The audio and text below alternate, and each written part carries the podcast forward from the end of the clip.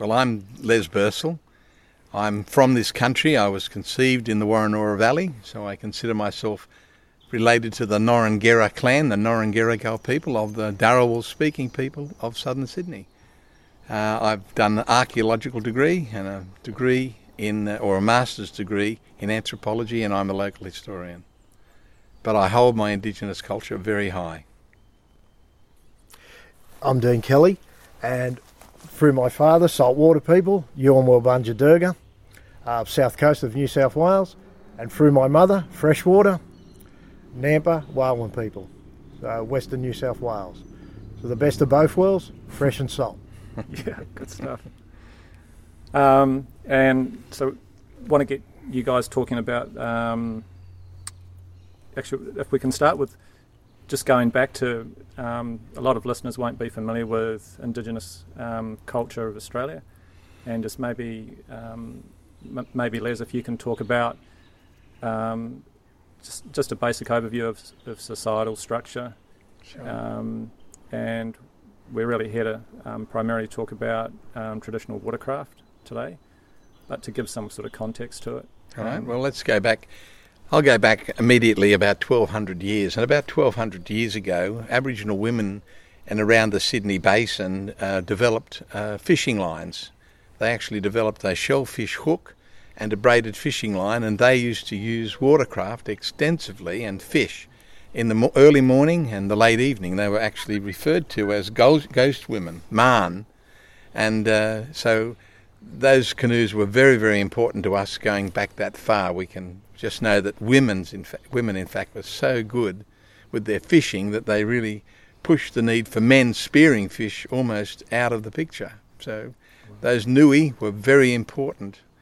And uh, we can trace that history right back in the Dharawal culture. In fact, the fisherwoman, as a mark of her reaching maturity, quite often had the little finger of her left hand uh, excised so that she could more easily fish without it catching on her little finger. And so that's process called malgun. So the Dharawal women were well known as fisherwomen and they used canoes. And they used canoes in this river and in the bay and they even we know Phillip and Cook both say that they went out to sea in them and they took their children with them.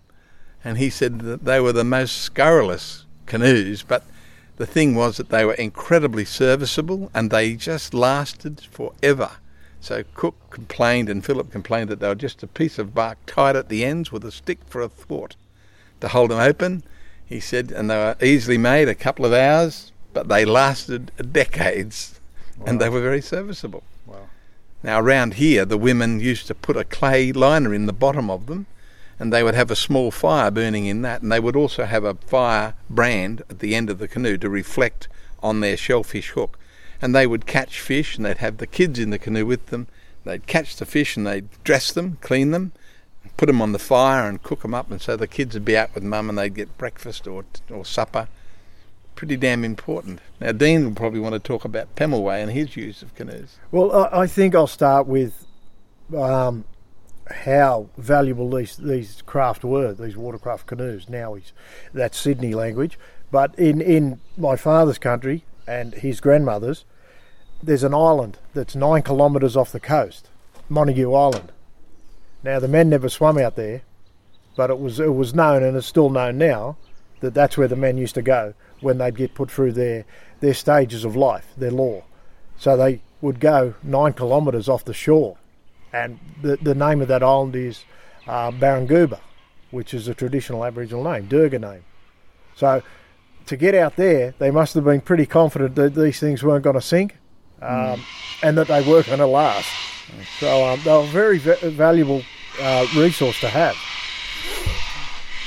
And they would have had a choice of materials. That's that would have been the other thing, and and especially in Sydney here, they would have looked at the tree, taken their time, known when the right time was to harvest that bark off the off the stringy bark would have been the main uh, bark used, but there are other materials that were used, other barks, but stringy bark was the main one, and they would have showed a lot of patience to make sure they got the right tree, took it off at the right time, and make sure they didn't damage it, so it would last, as Les said, um, for as long, because they didn't want to be building these things every day. No. So Damages the tree, doesn't Yeah. it? Yeah. Now I know that um, in around some of these areas on the coast they use the turpentine. It's a form of stringy bark, and the reason they use that, it was impervious to um, shipworm, and so you could build your canoe, and it just didn't need treatment. It never got shipworm in it, so it was very important. But as Shane, uh, as uh, Dean was pointing out. Uh, they wanted them to last a long time because they were very mindful of the environment, and stripping off the bark for a canoe probably shortened the life of the tree significantly. Yeah. Yeah, it probably knocked it down almost immediately. Yeah. So actually, on that note, um, was the tree only able to be used once?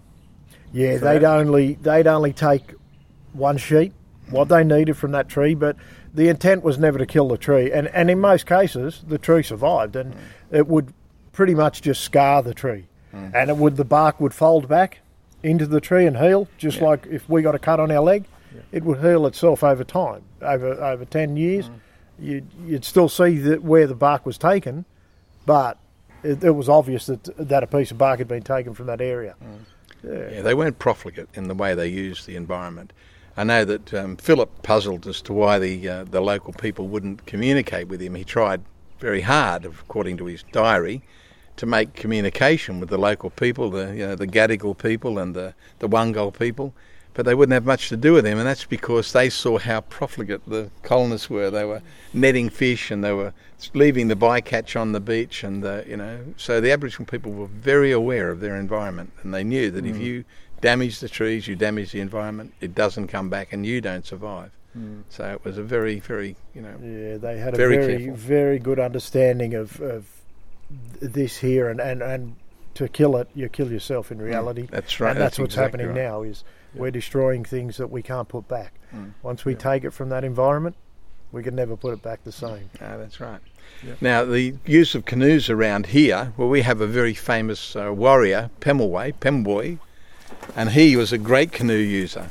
And uh, in fact, uh, it took a long time for the British to work out what he was doing because uh, he would uh, lead an attack in Sydney Cove and then uh, 10 or 15 hours later he'd be up in Parramatta leading, leading an attack against Parramatta and then he might be up in Oyster Bay and he might be leading attack there and people thought how did this guy get around? And now, for a long while, the rumour was that uh, Pemulwuy or Pimbloy was uh, his his totem is crow, and people used to say that he turned into a crow and he flew from place to place. But what we know is that he was a very adept paddler, and he knew the creeks and the waterways so well that he could paddle, you know, 10, 15 kilometres uh, in, in an hour or two, a couple of hours, very, very clever paddler, very good paddler.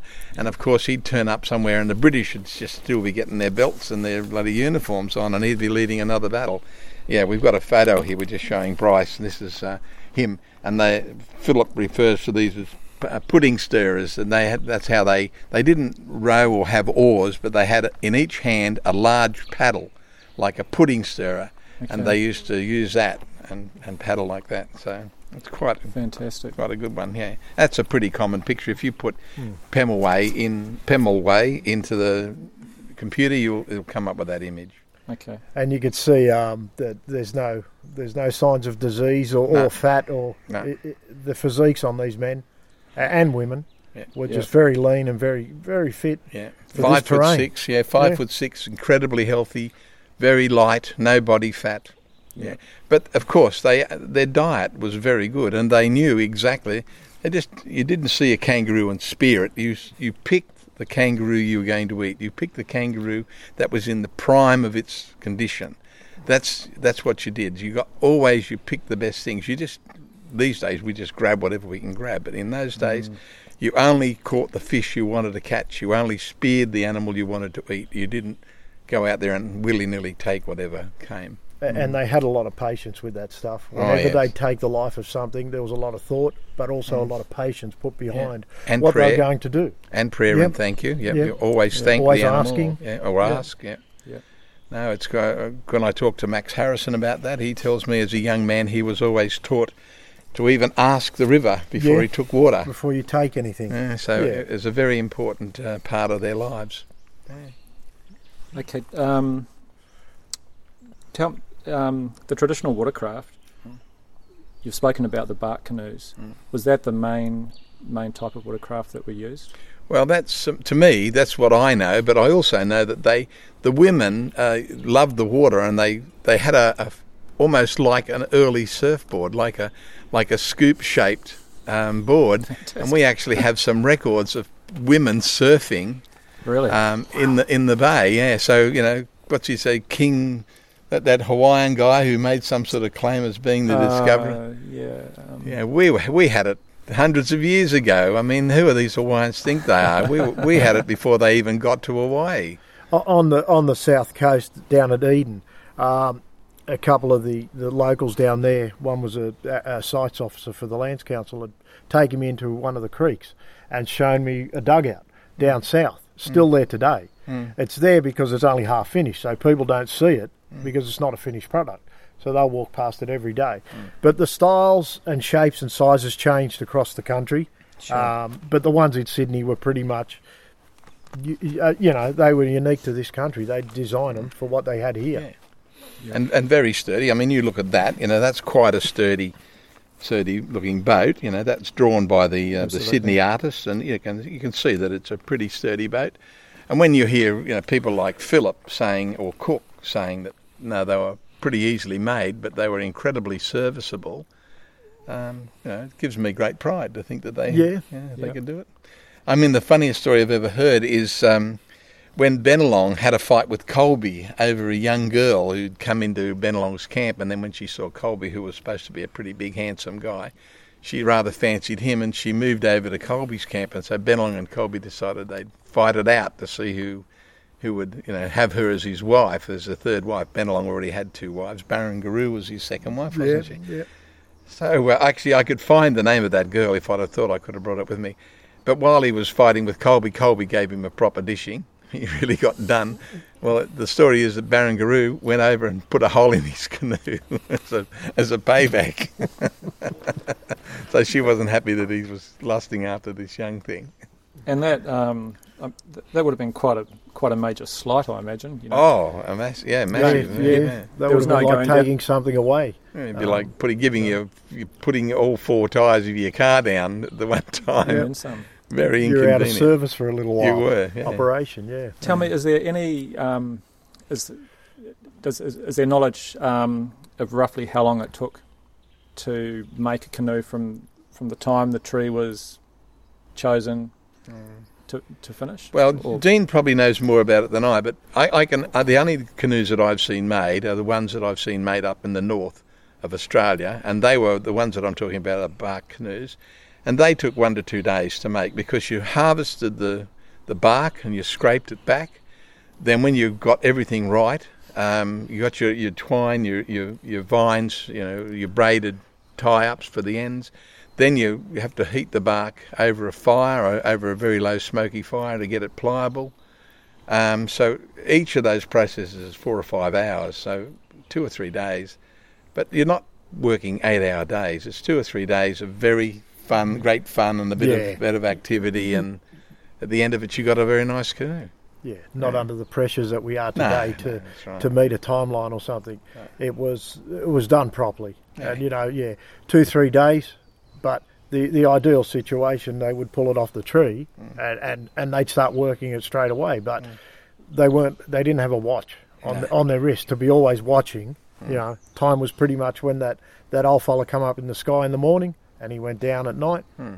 They'd work during that day, or, or if it was too hot, they they just put themselves into a comfortable position and and wait until the time was right. Hmm. Hmm. Yeah. So you could probably do one in a day if you if we we're using modern, you know, methods of uh, what Presbyterian time management. We'd knock it up in probably eight or ten hours, but there's no pressure on you. Why would you be in a hurry? You'd do it. I, I've actually been told by some old fellas that they wouldn't take the bark off the tree in certain times of the year because the sap was not right and Yep. and the bark split. So they people would actually watch the tree and see when the appropriate time was to take it. Yeah, and uh, there's an old fella who's just passed away now. Um, he passed away probably in the last 12 months. He was from Lightning Ridge, but he used to go and he used to go and test the trees, and and we know now that the best time is when the trees start to grow again, which is spring. But he used to go and put a cut in a tree and watch when the sap started to flow because you need that sap in the bark That's right. to seal it as well. But it, it, just it just works uh, when you've got that sap there. We've tried to take them off at different times when it's not right in the middle of summer. It's cracks and Uh, splits. Uh, well, it's like it's stuck there with super glue. You fight, you fight the bark. When you take it off at the right time, it'll the tree will give it to you. Mm, it just peels off. Yeah. Yep. And was the was the bark reversed so the outside? Some in some cases also soaked. We've mm. soaked them, mm. and and sometimes soaking them allows you a bit more play with them. Mm. It puts that moisture, and when you put them over the fire, that moisture comes out, and you can Yeah, sort they- of mould them. uh, that's something I'd forgotten about. You know, they do up north. They always soak them. Yeah. They always it'd be an overnight soak. So you take the tree off, you scrape it back, and then you stick it in the in the river or the or the billabong, and you just weight it down just overnight, and you get up in the morning. And as Dean says, these are pretty tough bark, and you need a bit of pliability. Yeah, So soaking gives you that, and then you steam that. Well, they're nice and wet. Then you steam them, and they really are pliable, and they do tend to hold their shape well. too. yeah. And, and I did one probably two years ago now um, that we got from the south coast of Bateman's Bay off off some of the Lands Council people, and we brought it to Sydney and soaked it for a week, and we didn't use a fire at all. As the day got warmer, the bark just went into shape. Yeah. It fell into shape. It was made to do what it did. Yeah. So it just depends on the conditions, but it is about taking the bark at the right time, That's right. not just trying to get it any t- any time. And when you think about it, you wouldn't be making a bark canoe now. I mean, we're just what the winter starts tomorrow, doesn't it? So we wouldn't be taking bark now. The fishing, for a starter, people would be moving away from the coast inland to more sheltered environments, hmm. and so this is a bad time. So they'd be coming out here in spring, and if they needed a new canoe, that's the time they'd make it. Yeah. Uh, so, and we know, you know, you read Cook's journal, and he says that when he came into Botany Bay, there were half a dozen people out fishing in canoes. So we know it was a big thing. And when you look at where people come from and how do they move around, like the people at modern day La Perouse would have come across the bay to modern day Kurnell. We know that people came down from uh, up the coast, uh, Broken Bay, and they used canoes to get across all those waterways. You couldn't get across Port Jackson without a canoe, so people had that. You know, we, Bungaree, when he came across, he came across in a canoe from Broken Bay. So these people knew the area, they knew the waterways, and they they knew the canoes were the only way to move around. Around here, you'd use canoes for duck hunting and fishing and a whole range of things. So pretty amazing. Yeah. Okay. Have we have we got knowledge of the tools, the actual specific tools that were used? Uh, we know, well, they used they used a very well made stone axes Yeah. around here, hafted stone axes. Actually, I've had an, over in uh, in the last few years, I've had a range of stone axes from this area, and each clan would have its own stone axe mould, if you like. Well, not mould, that's not a good word. Design, uh, the, you know, the way that they preferred it, and they would haft it, and they would use that to take the bark off, and um, just and then they use it as a wedge to just peel the bark around. So we use stone axes, and, and stone axes fire and twine. Really, I don't think you need much more than that, do you? No, and and and you know, Les has shown me a site in the park where the old people were still going back to one of the sites, uh, working. The stone axe screws were there, so the traditional ones. Yeah. But then they must have Got the steel exchanged and got the right. steel Yeah, no, and started ju- working. That's just straight over that hill there. There's a site where, when when the colonists came in, they just saw the the utility of steel axes, and so they traded for steel axes. And we know that they brought them into this area. But the the cruel story there is that with those steel axes came the diseases of the colony, and it just you know decimated the community here. And, and what sort of diseases people say? Nothing really special. Something like chickenpox or measles or whooping cough or the common cold or influenza. To a people who were in, had no Disease-free. disease Yeah. at all, this was devastating. So, you know, rather sad really that the, the trade brought the disease into this area. Otherwise, we would not have lost so many people. And I've I've seen um, engravings more on the north side where uh, there's pictures of these cultural heroes Mm. with these dots all over them. And what we believe that to be is those diseases that came here, especially the smallpox. Yeah. Uh, so the old people knew that disease was here. They probably didn't know what it was, Mm. but they knew that something was here that was going to harm them and was harming their Yeah. people. Yeah, so it was cruel. I mean, people don't realise when when let's just take one anthropologist's view. He said there are about six hundred and eighty thousand people living in Australia when Cook arrived. by 1910, there were 90,000 Aboriginal people left. We'd lost, what's that, 560,000 people had died in our communities. Uh, it's only this year that the uh, Australian Bureau of Statistics tells us that we're back to about six and a half hundred thousand. So, for the first time in 230 years, we're almost back to where we were in Yeah. 1788. But we're still a small, a very small percentage Yeah. of the country. Yeah, they tell me there are more Greeks and, and Italians in Australia than there are Aborigines. Yeah. I don't know if that's true, but I've been told that. I guess one of the um, and one of, that's from a numbers point of view. If we start talking about language, though, it's a completely different story, isn't it? Uh, there are several hundred languages in Australia. tr- Yeah. Well, Dean mo- mob talks one language, Durga. My log, mob, lob, mob talk another language, Dharawal, and well, we call it the Sydney language because the language I speak here is very similar to the language the Gundungurra use, and very similar to the Daruk people. And we know the Wangal and Cadigal clans all spoke a language very similar to each other. I re- rely on a couple of people, Jackie Brown, um, uh, Jackie, not Brown, what is it? Know Troy, exactly Jackie Troy. Yeah. She did her PhD thesis on that, and I've followed a lot of her work, and I've got a backup PhD after her. And she says there's a lot of commonality in the Sydney Basin. It's only when you get down to Shoalhaven and the Durga language, it shifts over. So the language around here was pretty common. And it is, a, Nania Bryce, I see you, Bryce. See, I can say hello. a- and it's a common sense thing. Yeah, they would is. have interacted at different times for ceremonies, and um, they would have come, in, come into contact with each other before Europeans arrived. So they would have had to understand each other and Mm. understand each other's country. yeah, So that communication system would have been there, and Yeah. those common words would have flowed across right. the lo- the invisible lines on the ground, the cultural boundaries. That's right. Well, I've I've listened to a lot of the old fellas down the south, and Yeah. I can understand what they're saying. There's, they speak it in a funny way, mind you, but yeah, but I can understand well, what they they're tend to speak a little bit slower than us down They south. do, they do. and, and a lot quicker up uh, around Moree and places They like do. that. They rattle it off up Yeah, there. yeah. I don't hear it at all up there. Dean, speaking of um, ceremonies, or you mentioned ceremonies. Sorry, I, I mean this might be more for you to answer, Les. But were were canoes or boats ever used for ceremonies besides? Well, a More couple of the dreaming things like- stories are about canoes, aren't they? Yeah, yeah, that's right. I mean, and when the men would have went to places where women wouldn't have been allowed to go because they would have wanted a bit of privacy, Mm. the canoes would have taken them there. They Yeah. would have taken these canoes to get away um, into areas where other uh, the women couldn't access these areas. Mm. So, yeah, that, they would have been part of ceremony. Look. Uh, Everything they did, there was thought and spirituality behind Sure. it. Ceremony was a, a part of the day. Mm. You know, it was always included in what and, they were doing. and remember too that uh, Aboriginal people shared, and when I'm, I was talking about uh, poor old Bennelong and his canoe, uh, that canoe might have he might have made that canoe and had some attachment to it, but that canoe would have been a community canoe as well. You know, other men would have used that canoe, even women might have used that canoe.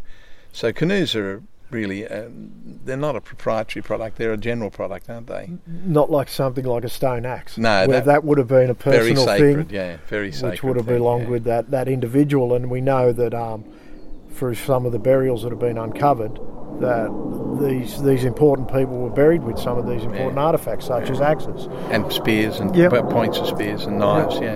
Yeah. yeah. The, I'll just actually I'll just wait for that one. I'll be on one of those tomorrow on Monday, Sunday morning, On a plane. going up to Cairns, bit of warm weather. Lucky you, Les. I'll be here suffering. You're getting around with a shirt on. I mean, I got a coat. It was. It's warmer here than what it was in the office. Um, stone axes. Um, did, was was the material quarried locally, or did they? For a long while, Dean might want to talk about this, but for a long while in the Sydney Basin, I thought that stone axes all came from down down south or out west. But just lately, in the last couple of years, we've discovered a um, a, a quarry. A- I won't say the name of the place. I don't want people going there. But there's a quarry here where the um, the where the stone, the pebbles that we used for the stone axes are in abundance. Yeah, there's plenty of them just laying there, but because again, because it's not a made, uh, manufactured tool, people are walking past it because they don't open don't their see it. eyes when they're there. Yeah. They don't understand that stuff that a lot of the stuff that Aboriginal people made um, took time, and it didn't just jump out of a magic packet. No. So um, yeah, that stuff's still here, and it will remain here because we, we won't put that stuff in books. If we're telling people, Yeah. they generally get a bit curious and go in there and That's start right, and ruin it and destroy things it. out. Yeah. Yeah, a friend of mine, I gave him the dimensions for a stone axe, you know, the length and the size and the weight even, because stone axes, you've got to have them at a certain weight, otherwise they're, they're ineffective as a cutting tool. But once they get above that weight, they become overly weighty and they become, you know, ineffective that way. So 600 grams is about the average weight of a stone axe. So I gave him the size and shape of a stone axe, and I told him where to go, and he went down and got a blank, what we call a blank. That's just the pebble, and it took him, he tells me, between six and ten hours to grind that into a usable axe. He won't share it, no. He wants to keep a hold of it. And very nice. Yeah, yeah. Big Mozzie there. The, the 600 grams, that's the actual. Um, The The ex- pebble. The pebble. Yeah, yeah, okay. yeah. Yeah. And that's that'd be the finished weight. That's the finished weight, yeah. So it would have been maybe six twenty or six thirty when he picked it up. Yeah. And by the time he's finished grinding it, it's six hundred. And then the handle, um, were there spe- specific types of wood that they were going for? Well, Uh, Dean knows more Yeah. about that than I do. Yeah, a lot of the timbers would be your hardwoods. Um, you know, your iron barks are always good. A lot of your, your wattles, your, what they call acacias. Yeah. I mean, unless you're with the old people, they, when you when you're learning about this stuff, it, it, it's hard to learn unless you go with them because when they talk about tea trees and wattles, there's not 900 tea tr- uh, wattles in Australia. That's right. So unless you're there with them, You don't know what uh, the you, you won't know. They'll just say that's a wattle. They know what tree it is. And and only an old fella from Cann River taught me how to make boomerangs. Um, probably three years ago now, and it took him six hours to make one perfect boomerang.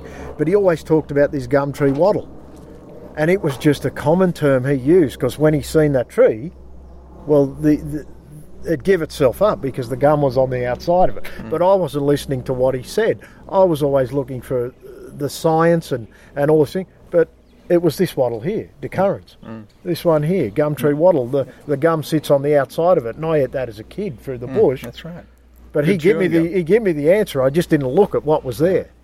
Now, what we know is around here that they use that as a, and sometimes depending if you get a piece that had a natural fork in it, um, peel the bark off it and and heat it and mould it onto the thing, or you can split one and bind it on. And we know that they use kangaroo intestines.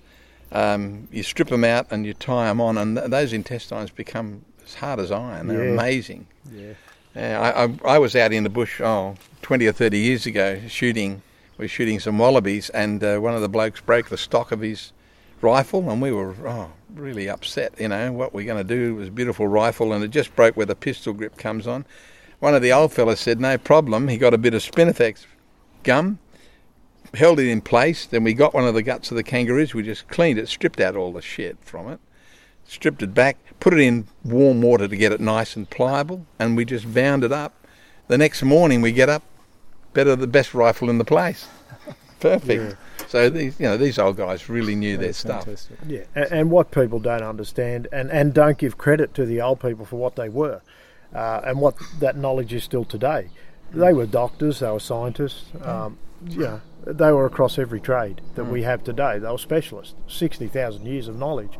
Um, they must have learned something about this place. Unfortunately, for those who are really, I guess, understanding and want to learn about this stuff, they'll never get it because um, it's not it's not for the books. It's whenever we talk about this stuff, we talk in certain codes, and, and there's different levels of knowledge, um, and that'll continue. You know, it's just so we can protect it. And you know, I'm 45 now. I only have um, a little bit of that knowledge. I'll never get 60,000 years. That's impossible. But I'm satisfied with what I know. Um, and I'm learning all the time. Every time I spend time with Les, I spend I, I learn something new.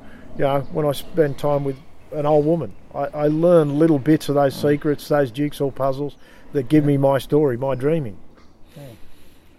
That's awesome. And we're, we share. We we always have share, shared our culture. That's that's that's how, you know, men pass knowledge on by sharing with younger men. That's always been the way. Yeah. And, and one of the things that has interfered with that sharing has been money. um, putting the value on, on money instead of putting it on the time we spent Yeah, together. cruel thing. Uh, that respect, yeah. And for our people, me and Les's people, it's it's destroyed it and it continues to destroy us. We've got leaders now in this country that I don't feel they're leaders. I just think they're holding hands with, with government and they're not getting the decisions we need for our people to move forward. There's still a lot of stuff that needs to be addressed. They're on good salaries and they're Yep. frightened of losing those salaries. And as soon as money comes into the picture, culture goes out the window. And we, we co- often refer to them as job protection mode. Absolutely. Yeah. Mm. Yeah, no, it's cruel. It's one of the things that I've tried to instill in anyone I talk to. The knowledge that I have and the knowledge I'm passing on is not to be turned into a commercial item. It's to be shared and passed around. And the problem that I struck with many archaeologists in this area particularly is that they find out some knowledge about our culture and then they don't want to share it with us. They want to keep it because there's a commercial gain to be made from it, knowing about things. And I had the classic example of where I was refusing to divulge certain rock art sites to an archaeologist because of a building development they wanted to go through. Their answer was not to respect my views or other Aboriginal people's views, but to threaten to use the, the force of law to make me reveal where those sites are. That's that's the cruel, sad thing about us today. We're talking um, I can't talk specific names of you. And Oh, sure, but this is quite recent or recent. Absolutely, very recent. Last year in November. and and Les would be the same as me. Um, we we tend to be very careful about who we communicate with, what Oh, we yeah. tell, and what we disclose, Yeah. because You you, know to. we we want this stuff to be there for future generations, and, and we also want to. I guess uphold, uphold those protocols that were given to us. Mm. So um, if we're giving it all away, um, th- there'll be nothing for us to give. Uh, you know, and it'll be monopolised. There'll be money brought into it, and then uh, the Aboriginal people will get nothing. So, for us, it's it's about you know con- not controlling it, I guess, but Limiting, delivering it yeah. and limiting Yeah, it limiting in the right way. Look, you travel. I've travelled the world, and I've gone to lots of sites, you know, like the uh, pyramids in Egypt, or the caves at Lascaux, or Aboriginal sites in North America. Um, once they become a money maker, a profit maker, the, the, the Aboriginal people of those areas, the Indigenous people of those areas, lose control of it. It becomes either a government-controlled thing, or it becomes a commercial activity. I mean, the pyramids. Uh, go to the pyramids today it's been turned into a commercial garbage dump. The, the, the traditional people who used to do that sort of work, they don't have a say in it now. It's all run by government agencies and full of corruption. And the same with the, in France, in Spain, in North America. The indigenous people are the last people that have a say on what goes on with their own culture. It's a, it's a shameful thing. It is. It is. Um, last year, the National Australian National Maritime Museum held a conference Yep. on I was um, part of it. yeah, Maui Naui, bark canoes. the big canoe. Can can you Yep. speak of that experience? Look, it was it was a. I don't know what the cost was involved in, in bringing the event together, the um, conference. It was a three day conference. Uh, David Payne was one of the main drivers for that. He works for the Maritime Museum, but um, we brought craft uh, canoes from all over the country, Western Australia, South Australia, um, and brought them in. And for me, when they floated them in Darling Harbour and they paddled off around the corner uh, and disappeared, for me that was something that life itself can't put money on, can't put a value on. It, that was, that would have been the first time that had been done for how long? 200, Les? 220, 230 years. Yeah. So for me, it was it- was bringing back that life. It was bringing life back into the Nowi, the canoe. That's right. And when they did those, uh, the Aboriginal Australia, remember that series they did? Yep. They actually had uh, you call them Nowis, Nuwis, Yeah, Nowis yeah. in here, paddling around. So it was quite exciting to come down and watch that being filmed. Here in Port Hacking. Yeah, In the- in, this river right here, 100 yards up the river. Yeah. And, and it's really uh, um, Go and, go and look at the shore. Go and look at the film in the early part. You'll see. You'll recognise this shore. but it's the focus of my, my future, my future work, is to bring that stuff back, bring it back to life. We're losing too much. Um, Les will tell you about the, the engravings and, and the rock art across Sydney. We're, we're losing stuff every year. Um, the canoe is part of that process, bringing it all back to life, uh, reviving, renewal, and return. I, I started stuff. looking at rock art in 1978 in this area.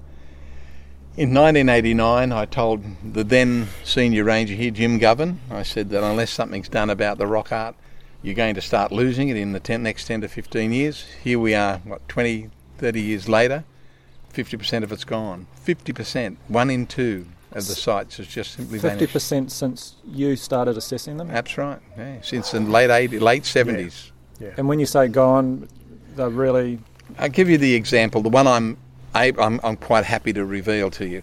At, over at uh, at La Perouse, there's a whale with a, another fish inside of it. That in the 60s was visible from 50, 60 feet away. You could see the whale. Probably when you were a little boy, that whale was visible. Yeah, I've seen the pictures. Right? Not there anymore. It's gone. Right? Now, if you, Bruce Howell was there, and he, he said he spent uh, four or five hours there, and it was only as the sun started to go down and the shadows lengthened that he was able to pick up occasional lines from it, and that's all. Yeah. Yeah, it's, uh, because we're pumping crap into the air out of every car exhaust, and that air settles on the rocks. It's an acid-based carbon solution, and it just gradually peels the rock away. So unless there's actually shelters and protection put in, they're all going to go. I can take you to a place. I'll show you a photo where there were five men dancing and an old man conducting the ceremony. And when I took that photo in 1985, it was clear to see from 10 feet away. Now there's nothing there. It's just gone. And, and I guess the problem is that um, mani- ma- park managers are, are unaware of this stuff. Um, money's always the thing that governs projects and, and processes, but they still don't understand that all this stuff is connected. It's not about an individual thing. It's about the whole landscape that we need to look after. Yeah. And, and, right. and money shouldn't be an issue. No, it should, it's not just rock engravings. It's a whole range of things. Yep. Yeah. I mean, even their own culture. All along here, this this is the old Cobbenco Road, right? This is a, a, a national heritage road. Look at it. When I was a little boy, there were sandstone cut buildings on this road. There were water troughs for horses. This road connected Grays Point and went up into Loftus. It's all gone now. They don't even look after their own culture, so I really can't complain about the fact that they don't look after ours, can I? no. No. We're going to have to wrap it up pretty soon. Um, just got a couple more questions for you. Um, how can Indigenous Australians benefit from the revival of, of knowledge and skills around traditional watercraft? How can they benefit? I, I mean, how can they not benefit would be the, the, the real question. I mean, this is why our people are in somewhat disconnected. Um, they're they're divided because a lot of them don't understand this stuff anymore. They don't get to see it. They don't get to experience it. The knowledge isn't being passed on. That sharing was the basis of our culture. To be able to share something i- in a collective amongst your family has been taken away from us. And there's locked gates and, and too many barriers in place now for my mm. people to just go in and, and spend time in the right place and forget about time. People Actually, people lose their culture and they lose their identity. Yes. You give them back their culture and they get back their identity. You give them back their identity and suddenly they become a useful part of the society. I mean, I worked in the prison system for 15 years. I saw how the prisons take identity away, and as soon as we started to give Aboriginal men in jail knowledge of their own culture and they gained their own identity back, they became powerful people again. It, it's a very, it's so simple that people doubt, doubt it. They just don't believe that it's that easy, but it is. You give kids an identity of who they are, give them something to be proud about. The knowledge that, that Dean's done of showing them how to make a canoe, that's empowering. That's incredibly powerful. It is powerful. It's powerful. Mm. And for them to just understand the basics of this stuff here, mm. you know, that if you plug your, your, your, your scientific machine into these two trees, you'll find out that they're related. They're the same. Mm. You know, and if you look at that hill, you'll see that there's more of them. When we start looking at this as as a broad sort of scheme of things and, and, and what it means, th- that's a family of trees. It's not just a stand of trees, as scientists would put it. You know, he's got a fish, A bloody brim. a little one at that. But Yeah. anyway, Yeah. Hey, and on on the trees in contemporary times, how how um, easy or otherwise is it for Indigenous people, if they so choose to make a full size canoe, to go and find the tree and to and to be able to? Oh, these days there'll be so many restrictions on it. Yeah, there's so, there's so much red tape that, that that they don't bother. And and I'll be quite honest with you, a lot of the things I do, and it's never about me and it's never about money. I tend not to tell Yeah. people. I just do it because it's my culture. I was born with that. Why should I have to ask questions to do something? Yeah, no. Um, so I, de- I tend to, even in my uniform, I, I, I feel as though someone's watching me, um, and and I shouldn't feel that way. You know, it, it should be. It was given to me. I was born with it. Um, it. It's not that I own it, but I belong to that. Yep. So it's important that I get that, that I pass it on, and that I spend time with people like Les.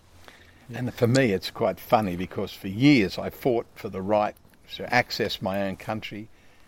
Every year was a struggle, and I turned 65, and the government turns around and gives me a voucher that says I'm now allowed to go into the national parks at any time. Because of, not because I'm Aboriginal, but because I'm an old white fella, according to them. So that really gets You're up a my nose. I'm a pensioner now, yeah. So that's the frustrating thing that if they treated Aboriginal people with the same respect that they treat pensioners, we might do better. The voucher's only a um, I'll is, is, is, I've- I've is the got voucher here. it's just monetary though? No, in, no, in no, terms of park fees, or is it? It's it's. Um, I don't know if I've got it still. Yeah, there it is. Look at that. There. What's that saying? exemption card. It's a it's a fee exemption. Yep. Um, but in terms of harvesting or gathering, um, There's no It's- real streamlined approach to it. No, There's no. easy way to do it. I, I also sit on the fisheries um, advisory for New South Wales and report to the minister on fi- on cultural fishing for Aboriginal people, Mm. and we have to define what cultural fishing is. That's right. Well, why? Why do I have to define something that is part of me? He's got another fish. Whether I'm using a fishing rod or, or a spear, why should I have to define what cultural fishing is? I'm an Aboriginal person who wants to go out and do that because I've been shown the right way to do it. No, And um, it's not just for the sake of killing something. no, You know? no, Yep. I've got it. okay, beauty. Thanks, Thank guys. you. All right. Thank Much you. Appreciate it. It was interesting.